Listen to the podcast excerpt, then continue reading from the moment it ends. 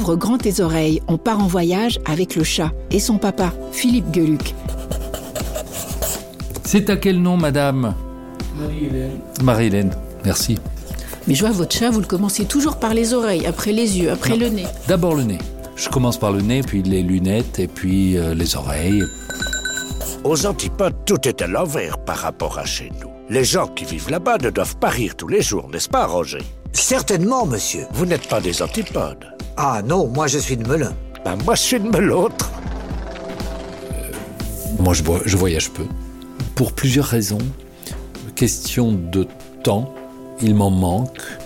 Question éthique, j'essaye d'être le moins consommateur de carbone possible, donc j'évite surtout les petits voyages en avion, genre un week-end à Lisbonne, un week-end à, Rome ou à Copenhague. Je suis allé trois fois à New York dans ma vie, mais à chaque fois, ça me pose un problème puisqu'on sait qu'un aller-retour Paris-New York ou Bruxelles-New York fait fondre un ou deux mètres carrés de banquise par passager.